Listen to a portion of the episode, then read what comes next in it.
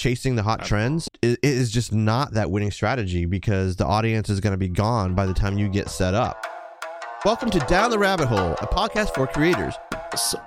Someone tweeted about the analytics and, I guess, viewership when it comes to Hogwarts Legacy. Yep.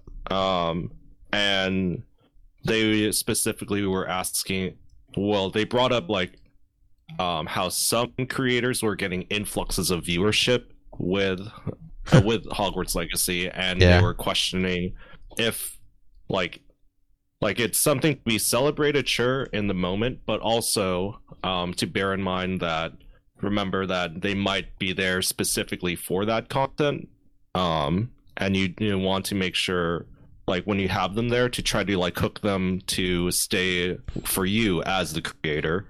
That's interesting. I imagine people are seeing that boost in just like every other hot game. They're probably just jumping all over it. I don't like that. I don't find that is a winning strategy. I never have. Because you're just chasing trends, concerning. Right? So like, giving a real world example, when I was, starting my career in IT, I did a lot of analysis work, and I would analyze like sales trends was one of the pieces that they had me doing. And they wanted to know, like, give an estimate of, what do you think sales on a specific thing are going to be over the next few weeks? So, if you looked at the last few weeks, that's not good enough data. You're trying to chase what has already happened, and it's you're never gonna be there. You have to look at long term. So chasing the hot trends is just not that winning strategy because the audience is going to be gone by the time you get set up. You have to wonder if your community has the patience for you to change games every 2 days. And like we've spoken before too, Hogwarts may be the hot trend for this month. Mm-hmm. What about 2 to 3 months down the line? She goes on to say, is a temporary increase in stats really worth it in the long run? It's not. It's not, and if you extrapolate that same logic to viral social media posts, it's the same thing. You're trying to chase that viral video because you got one. Yep.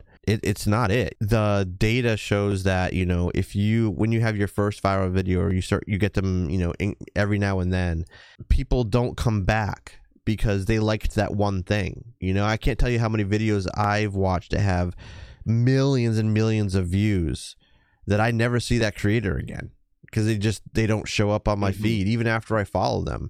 Or there's a number of people, they like a specific video, and I do this a lot where I like the video but I do not follow the person because I like that one thing, but I probably don't like the other stuff they did. Like I had one, I haven't had big hits a lot on TikTok, but I had one that was like 200,000 views, and I got maybe 1,000, not even 1,000, like several hundred followers out of it.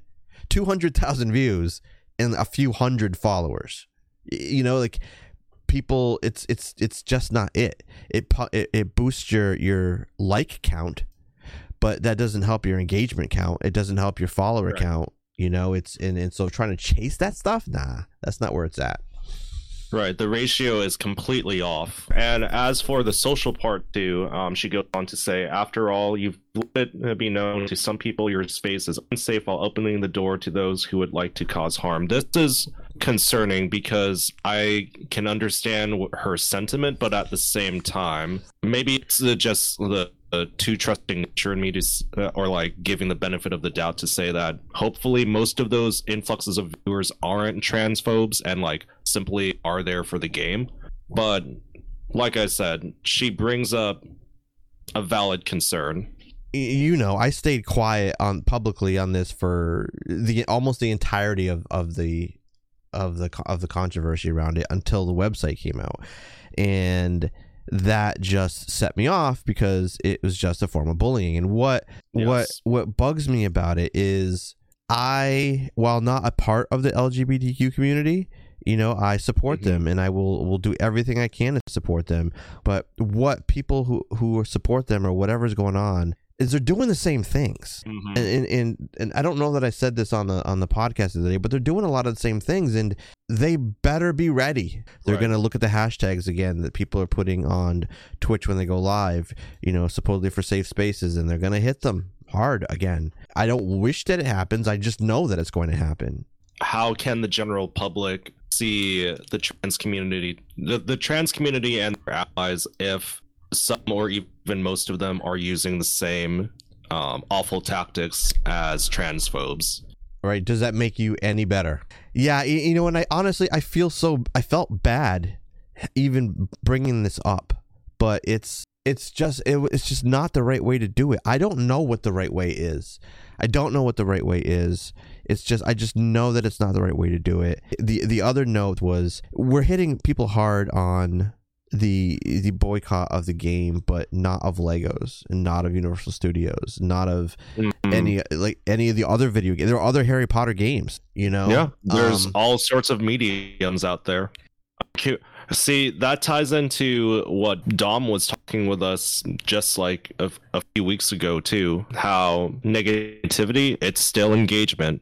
It's still getting your name or something out there. It is. Yeah, you're absolutely right. It is. And as much as I hate to admit, Dom is like by the fact right on it. He is. It does get the name out there, but I still contend that it will leave a bad taste in some people's mouth. If I take my case, for example, there are maybe a couple dozen people that have commented negatively on some tweets that I've made over the last couple months. None of the things that they commented on were intended by me to be controversial, but all of those people, had they been introduced to me in a different way, may have become supporters, may have become followers. But because of the way that they were introduced to me, they absolutely are not and never will be. So while it did raise attention and it did, you know, give me some great impressions, which looks fantastic to potential sponsors, and the algorithm loves it, I guarantee you I lost some potential followers. So you have to weigh doing that on a consistent basis with the negative side effects, because there will be negative side effects. I do not care what anyone says. There will be negative side effects. And just getting a hit in impressions and getting a hit in engagement, is that worth it in the long run if it's something that you choose to do constantly? So this would be accepting both the good and the bad of final consequences. It's essentially, you can't have your cake and eat it too. Right. And when, I think you made this point during that podcast with Dom, if you choose to go down the route of negative engagement, you know, you have to keep stepping it up, right? You have to kind of keep pushing that envelope. You'll establish a level of crazy things that you say, and then people will sort of get numb to that. It becomes white noise. So you gotta raise that bar, or lower that bar again, I guess, as it would be. And the more you do that, the more you start getting into that gray area where I think it was a summer ago, maybe 2 summers ago, we're on Twitch, where they introduced the brand safety score, that they basically scored every streamer and how brand safe they were, and provided that to brands to give them something else to determine if they wanted to, you know, have ads on a particular group of streamers' channels. So you're lowering your potential value to some sponsors. Right. If you go negative engagement route, you know, maybe Streamlabs, maybe Elgato, maybe some other company sees all this, because they will do, trust me, they do social media research. They're not investing in you without doing any homework.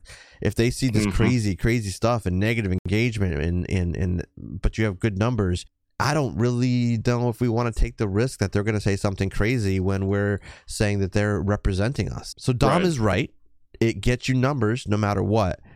I contend that it's not necessarily worth it, depending on what your brand, what kind of brand you've established for yourself. When it comes down to the individual level, like, some of your viewers may want you to keep with those negative hot takes or whatever.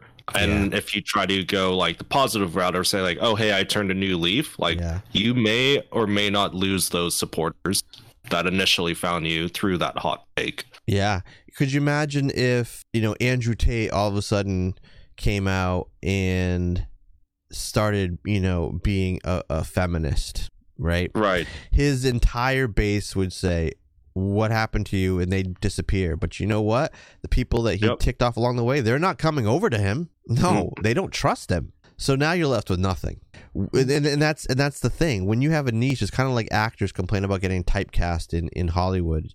you know, I want to play a different role, but that's the role they have, so that's the role they keep playing. And you can have a very successful career playing in that same role, that same type of character, or in our case, the same niche, even though it may not always be exciting to you. Maybe you want to change things up. Sometimes you kind of get stuck in a niche. The answer is not to constantly change niches, because you need to establish a base. It's tough with niches as well, just because you want to go into a niche that you know you can keep doing in the long run, and that it's something that you're happy with being in, but also make sure that you're not essentially pigeonholing yourself into doing something over and over again. There is a quote that says the definition of insanity is doing something completely over and over again and expecting a different outcome. Thanks so much for hanging out, everybody. If you enjoyed this episode, make sure to like and share the podcast. If you have a comment or an idea for a future episode, make sure to drop us an email at downtherabithole@elevated.media.